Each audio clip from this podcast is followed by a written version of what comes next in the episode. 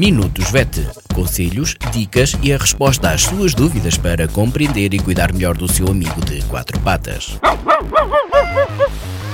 Minutos VET às quartas-feiras pelas 15h20, aqui na sua Vagos FM com a veterinária Ana Neves. Olá a todos, o meu nome é Ana Neves, sou médica veterinária na Clínica Sul, Clínica Veterinária de Vagos. Bem-vindos a mais uma rúbrica Minutos VET. Esta semana vou falar sobre a leptospirose. A leptospirose é uma doença grave e muitas vezes fatal, ou que pode provocar uh, sequelas uh, para o resto da vida de, das pessoas. Um, ela afeta também o cão e o gato, e daí estar a falar nela, nela hoje. A leptospira, que é o agente que causa a bactéria que causa a leptospirose, uh, no organismo afeta uh, órgãos vitais, como o rim, o fígado e também o pulmão.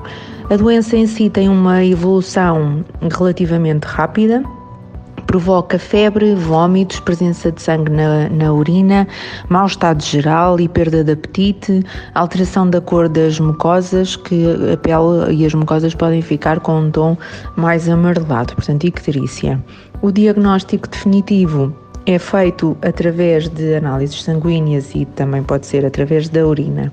Existe tratamento à base de antibióticos específicos para a doença e controle dos sinais eh, vitais e dos, e dos outros sintomas, eh, mas muitas vezes a extensão das lesões e a ocorrência de septicemia, de quadros de septicemia, podem ser responsáveis quer pela morte, quer para o aparecimento de sequelas que ficam para o resto da vida.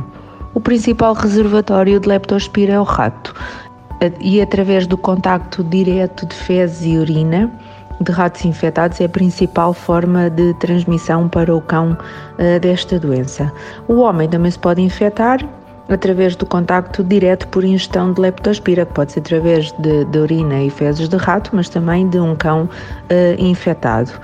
Apostar na prevenção é fundamental manter os animais de estimação devidamente vacinados e cuidados, isto associado a cuidados de higiene, nomeadamente no caso das pessoas, a lavagem das mãos eh, regular e principalmente antes das refeições ou antes de comer, é de facto fundamental. Por esta semana é tudo, obrigada.